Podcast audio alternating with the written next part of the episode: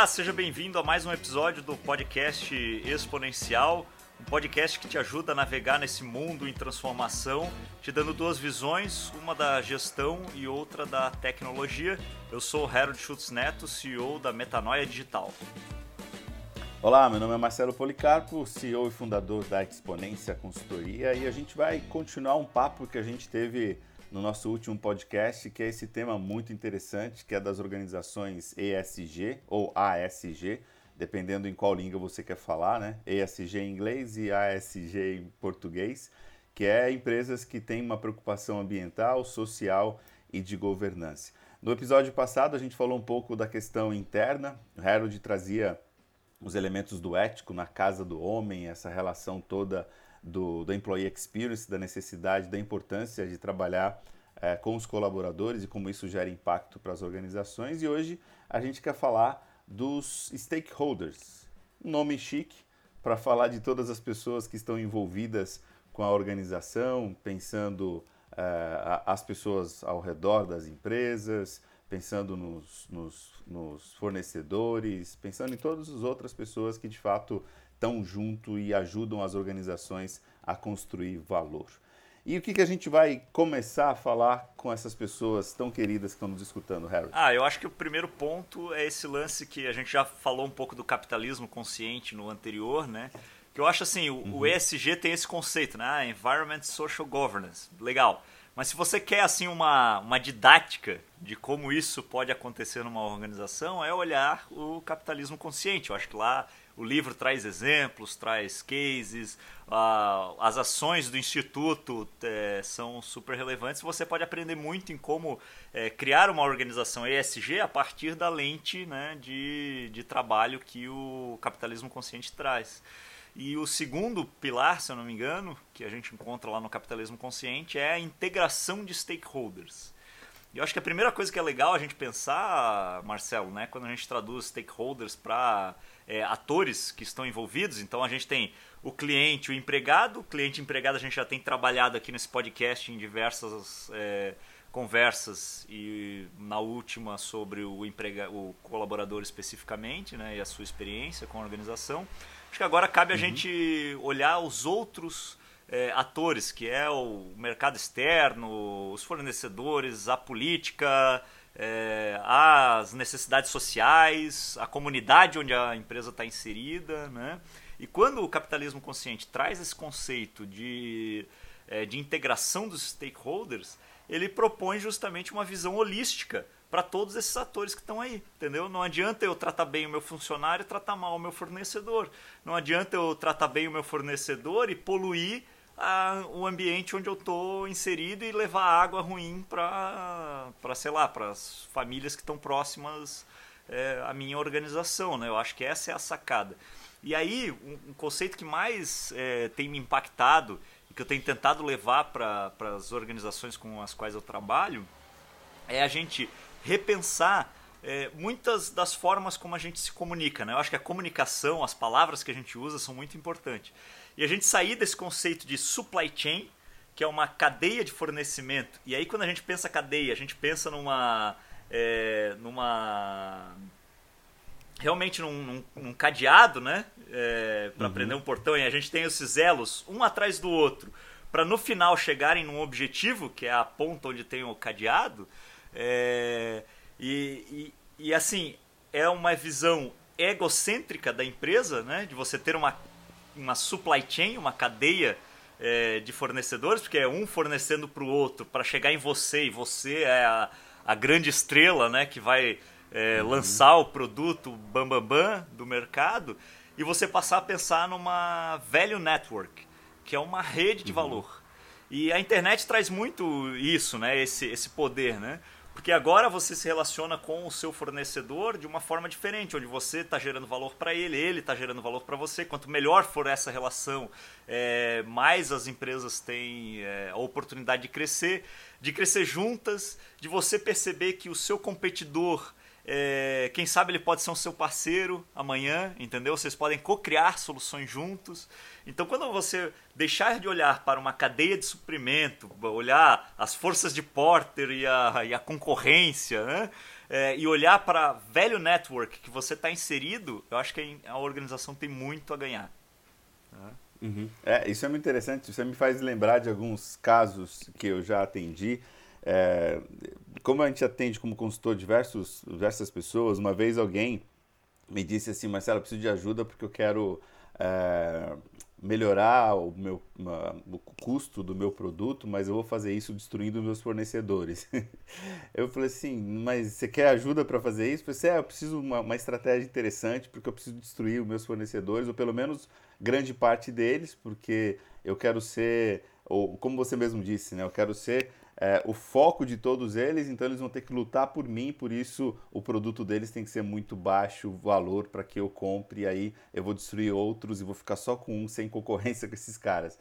Então, é, são pensamentos interessantíssimos, assim, que falam de, um, de, um, de uma época que está passando, né? Já passou, mas para muitas pessoas ainda está passando, que é pensar. E eu acho muito legal quando a gente vai conversando e, e, a gente vai trazendo algumas palavras, e você está trazendo isso muito bem aqui, é, de, de, transformar a, a simples produção em, em, em, uma elaboração de algo de valor.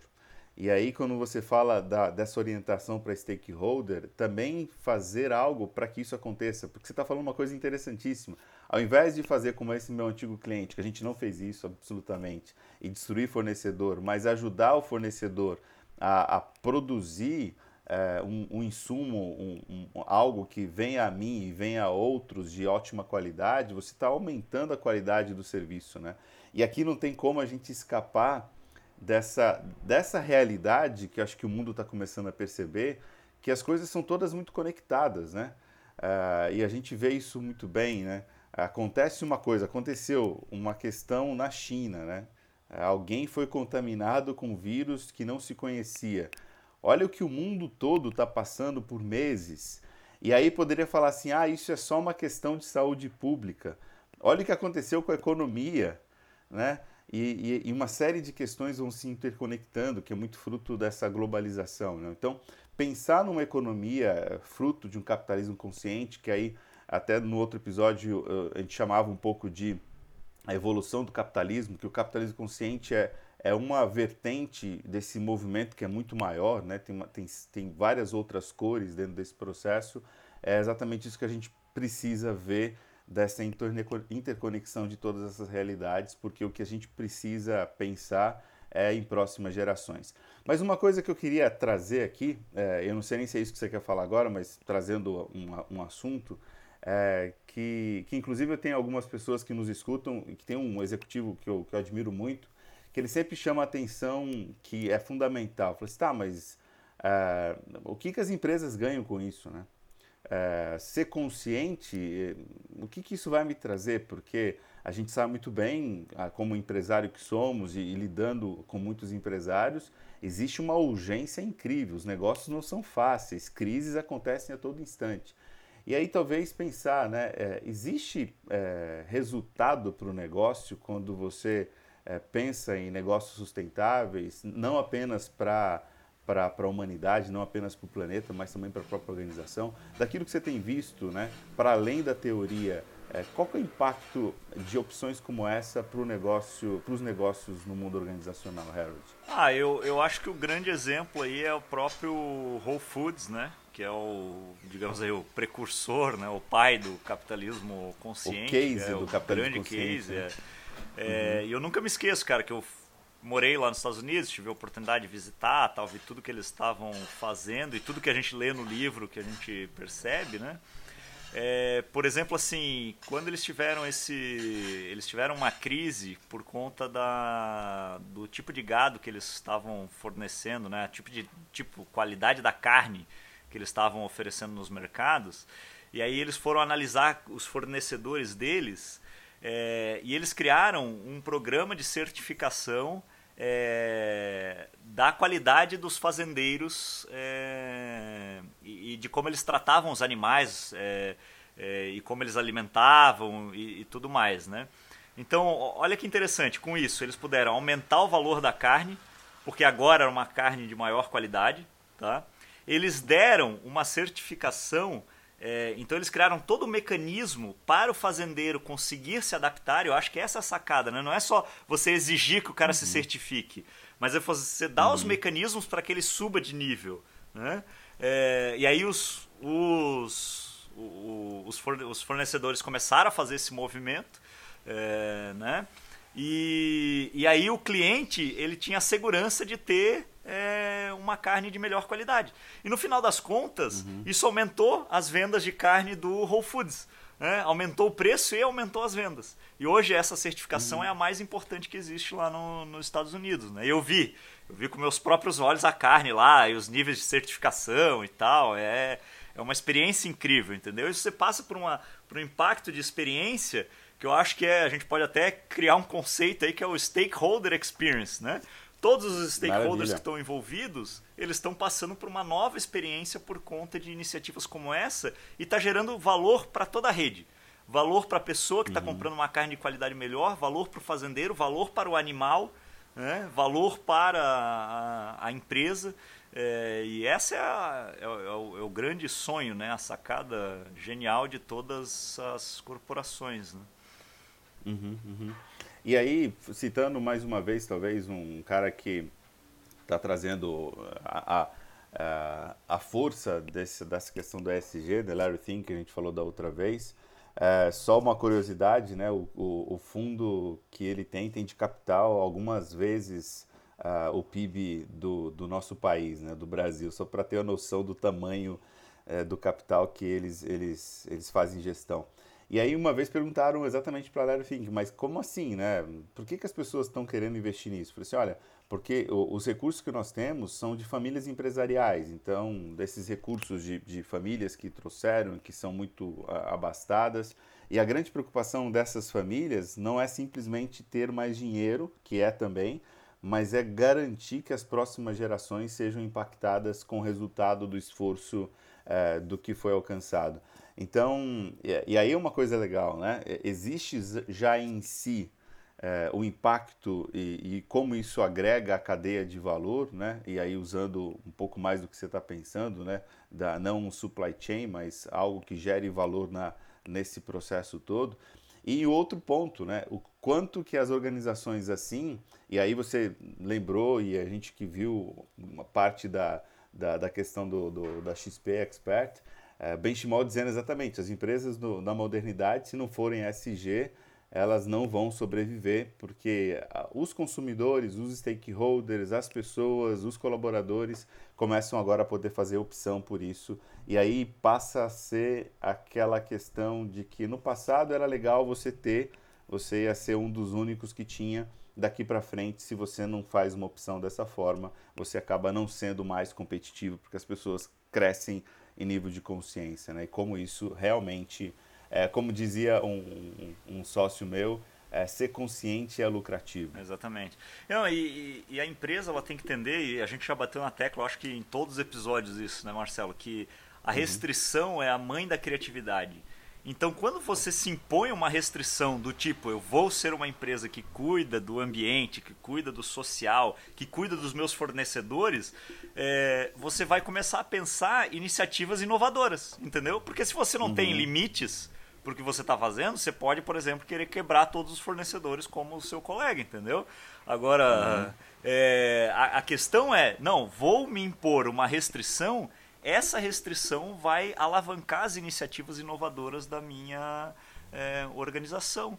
Né? E aí a gente vê, por exemplo, a Tesla indo para uma fábrica completamente sustentável, que era algo impensado antes no mercado automotivo. Né? E está lá, firme e forte, a empresa vale mais do que as sete maiores é, montadoras do mundo, entendeu? Ainda está para se provar nas métricas do passado, né? que a gente não sabe se essas métricas vão continuar, Acho que isso é importante a gente uhum. entender também. Como é que é essa, essa rede de valor que a gente está falando, como é que ela vai se medir? Uhum. Né?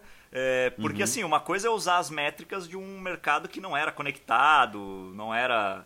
É, não tinha internet, não tinha nada disso. Né? Será que a gente não precisa repensar as nossas métricas para poder criar um novo, um novo mundo, um novo, novo sistema econômico, talvez seja isso. A gente ainda está olhando lá é, preço por, por lucro, sabe? Essas métricas é que talvez se tornem antigas. Ainda, ainda a Tesla ainda tem que se comprovar, mas do ponto de vista de stake, de shareholder, quem é acionista, o cara tá rindo à toa, né? Uhum, é, uhum. E aí vem a restrição de eu me impor como uma empresa é, sustentável e que cuida é, das experiências dos stakeholders, me, me alavancando soluções inovadoras. Né? Eu acho que essa, uhum. esse é um pensamento interessante também. Né? E aí a gente começa é. a fugir dessa coisa assim, ah, eu preciso pagar o meu bônus do final de ano. E para isso eu vou atrasar ali 10, 15 dias o pagamento do meu fornecedor, que só vai sair no ano que vem. Que é uma prática uhum. super comum no mercado, né? A gente não, é, uhum. não precisa nem explorar muito isso, porque a gente sabe que é comum. Agora você deixou de pensar que do outro lado, lá do seu fornecedor, também tem um décimo terceiro para pagar. Às vezes que depende muito da sua conta, porque a empresa que está na ponta, ela normalmente tem um peso maior nas empresas que estão nessa, nessa rede de valor, né? A empresa que é, ela detém um peso muito grande na estrutura de organizações menores e lá naquela ponta tem um funcionário que ia fazer um Natal com uma família, entendeu? Tem outro bônus que seria entregue, que não está sendo pensado. Né? Para uhum. quê? Para dali 10 dias você começar a correr o ano inteiro para conseguir compensar aquela aquele furo que você deu no, no ano anterior, entendeu? Tipo, é bizarro isso, cara. Atrasar pagamento e não sei o que, é bizarro. É uma mentalidade muito é, linear, né? De acabou esse prazo, vamos começar outro prazo. Acabou esse prazo, vamos começar outro prazo. Quando eu olho para uma organização ESG e você fala aí das próximas gerações que as famílias estão pensando, não existe prazo. Para a próxima geração não existe prazo. A gente não sabe quantas gerações vai vir, entendeu? Então é um, um uhum. trabalho contínuo é, de criação de perenidade, né? valor perene. Acho que essa é a sacada. Uhum. É, e é sustentabilidade na, na sua mais íntegra definição do que signifique, né? É, porque do contrário as coisas não acontecem. Tem uma série de artigos, inclusive na Harvard Business Review, ela fala muito sobre isso, quando os, os shareholders, né, os sócios, eles acabam sendo é, em alguns aspectos, complicadores para modelos ESG, né? Porque a gente sabe muito bem que a cada quarter é, você tem ali o seu, o seu sócio, o seu acionista perguntando, então, vai ou não ter é, os dividendos, né? É, e a gente vê algumas empresas que, inclusive na Bolsa de Valores, que em alguns momentos, inclusive por opção de mais longo prazo, é, me vem algumas à cabeça, mas não queria citar, é, decidiram, por, algum, por motivos de, de sustentabilidade, não fazer a, a divisão ali, a, a, partilha dos dividendos, em nome de uma questão mais a longo prazo, e a bolsa derruba, vroom, vai tudo lá, muito lá para baixo, porque existe uma coisa muito forte ainda no mercado. O mercado está pensando a curtíssimo prazo, ao tiro curto e essas questões todas. Aí o que você falou é muito interessante, talvez pensando exatamente nessa evolução do, do capitalismo e começar a pensar em empresas que decidam é, não tomar uma atitude clássica é, por conta de, de algo muito imediatista e isso ser algo aplaudido por, pelas pessoas que têm essas ações. E essas pessoas não saírem correndo vendendo ação, mas comprando mais porque entendem que aquela atitude é uma atitude importante. Isso me parece acontecer em algumas empresas já mais consolidadas dentro desse processo. A gente citou uh, algumas no último episódio, como Natura, Magalu e a Movida e, e outras. É, mas é algo que precisa talvez mudar exatamente nesse stakeholder importante que em muitas organizações são essas as pessoas que determinam. A gente brinca quando Peter Drucker falava que a cultura, que a estratégia como a cultura no café da manhã. Não, a cultura como talvez é hoje, né? A, isso. A cultura como a estratégia do café da manhã, exatamente. Talvez hoje quem, quem vai comer a cultura junto com a, com a ah, que vai comer a estratégia junto com a cultura é também alguns dos acionistas, quando o pensamento não é tão muito evidente com essa mentalidade SG. E aí a gente vai vendo como é que é, que é fundamental isso, como está tudo intrincado né, e, e truncado. É, a gente não pode ter apenas colaboradores é, empoderados, apenas donos de organizações empoderados, a gente não pode ter apenas é, fornecedores que têm uma, uma rede de valor muito forte, a gente não precisa ter apenas é, sócios que sejam muito assim. É toda a cadeia da, de uma organização e aí talvez toda, toda, todo o planeta precisa pensar diferente. Por isso que talvez é, situações como essa que a gente está vivendo de pandemia e, e, as urgências que as questões climáticas, as questões socioambientais vão trazendo, é, faz a gente dar um pulo para frente dentro desse processo, né? É. É, e é interessante você ter trazido o papel do investidor, que é um stakeholder super relevante lá no, no capitalismo consciente, né? E de todo esse movi movimento que está acontecendo, né? O Larry Fink, você já falou, é um, um dos maiores gestores, maior, né? Gestor Sim. do maior fundo do mundo e é, e o Eric Rice, que é o autor do Lean Startup, junto com outros empresários do Vale do Silício, eles criaram, e ele é o CEO, de uma bolsa de valores chamada Long Term Stock Exchange, que é uma proposta uhum. de você pensar as organizações de longo prazo, entendeu? Não do ponto de vista do seu, do seu investimento como investidor, mas do ponto de vista de que essas organizações são construídas para o sucesso no longo prazo né? não para aquele sucesso imediatista e trimestralista, digamos assim. Né? Eu acho que uhum, essa, uhum. essa é uma visão muito interessante. Né? E aí a pergunta é: você que é nosso investidor, você que é nosso ouvinte, investidor, está pensando no longo prazo ou está pensando no seu exit o mais rápido possível, com o maior retorno possível? Né? Fica a provocação aí, né, Marcelo? Sim, sim. E aí, mais uma provocação de alguém que estava até aqui no Brasil há pouco tempo e trouxe uma série de. Não ele exatamente, mas um movimento, né, que é o Yunus, que falava muito da questão do lucro zero, né, da, da necessidade das organizações pensarem em negócios sociais, que esse é um ponto muito interessante. E aí. É, e, e, e, nessa discussão, é, é, exatamente uma discussão que a gente pensa é, na educação e na conscientização do próprio acionista né? porque, se, como você disse, né? se, se o meu desejo de investir é um de, e é sempre a grande parte dos investidores quando eles investem, inclusive com investidores anjo, uh, investe com uma estratégia já de, de saída a curtíssimo prazo para ter uma rentabilidade bastante alta, até pensando o risco que ele corre. Então não vou nem dizer que eles estão sendo maldosos, é porque o risco é muito alto, eles perdem muito dinheiro, então precisa ter negócios lucrativos. E aí pensar na qualidade empreendedora dos negócios a partir de agora, para que a gente diminua o risco dos, dos, dos acionistas, diminua o risco também dos investidores anjos, tendo também pessoas de mais alta qualidade. Né? E aí a gente começa a ver esse movimento, talvez o que está sendo preparado por uma série de, de empresas e, e, organizações e pessoas que, que investem em empreendedores, que são, inclusive, é, é, capitais, de venture capitals, que, que ajudam inclusive as pessoas a se prepararem para serem investidas, porque quando a gente começa a fazer com que o risco vá diminuindo, é, eu já conversei com algumas pessoas de venture capital, é incrível o número de empresas que esses caras escutam a cada mês, a cada ano, para escolher três, quatro para investirem, porque é muita coisa que está acontecendo. Então, talvez se a gente aumenta a qualidade é, de tudo isso, a gente consegue pensar em empresas de mais é, longo prazo. Então, isso é uma coisa interessante que até é, a gente trazendo aqui para pensar que tudo isso que a gente fala de, do foco do social externo, do social interno, é, são, são questões todas olhadas do ponto de vista da rede e que não é nenhuma solução milagrosa de falar assim, ah, precisamos fazer isso, ou como uma pessoa mais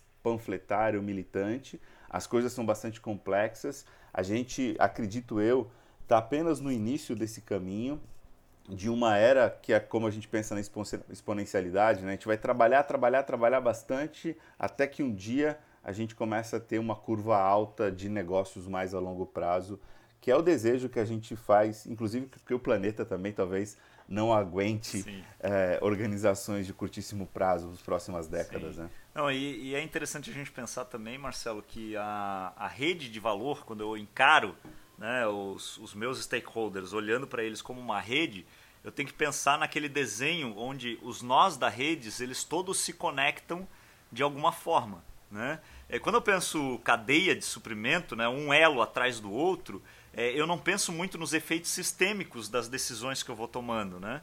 É, e na rede, uhum. não tem como eu não pensar sistêmico, porque uma, uma ação que eu tomo agora ela, ela vai ter um feedback. Esse feedback, né, no pensamento sistêmico, ele pode ser um feedback, um loop positivo, um loop negativo na, nas minhas ações. E é isso que eu acho que a gente tem que pensar. O investidor também tem que mudar esse olhar, né?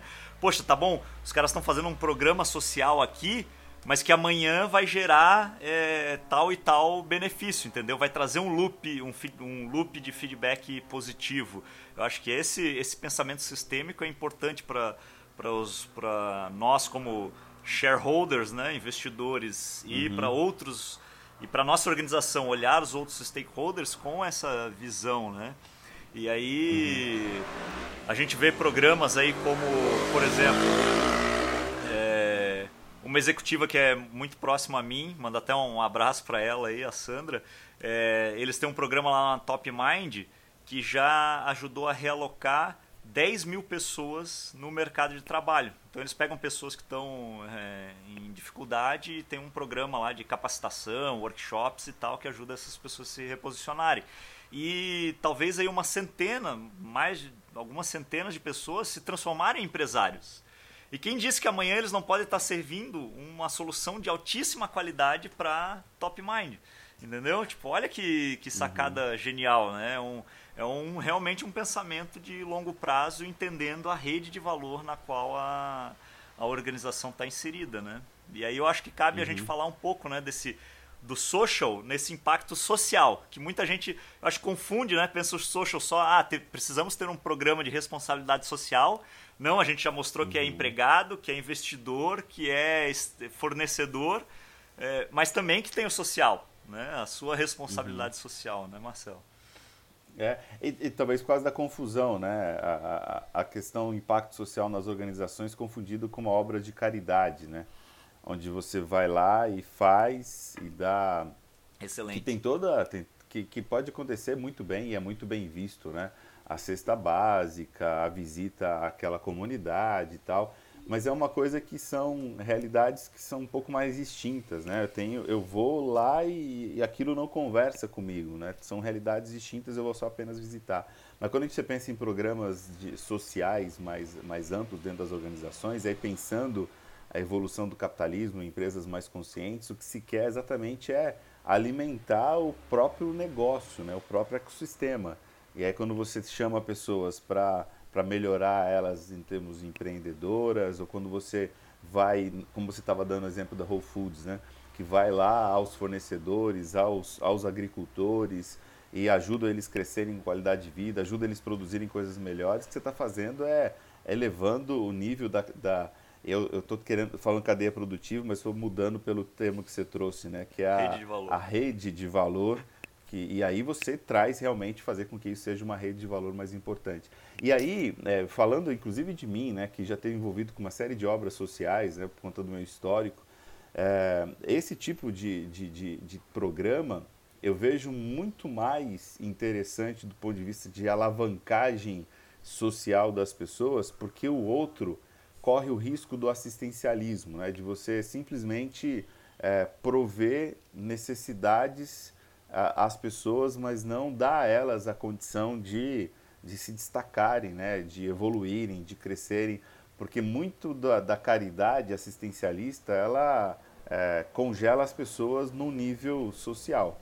Mas quando você faz programas sociais pensando essas pessoas como seus stakeholders, aí sim você está aumentando uh, essa rede de valor. E aí sim, né, é, a gente pensa em obras sociais muito, muito interessantes que no passado eram feitas por organizações confessionais e hoje a gente vê o quanto as organizações têm um papel incrível para realmente transformar, uh, do ponto de vista social, a vida das pessoas e de um país. Né?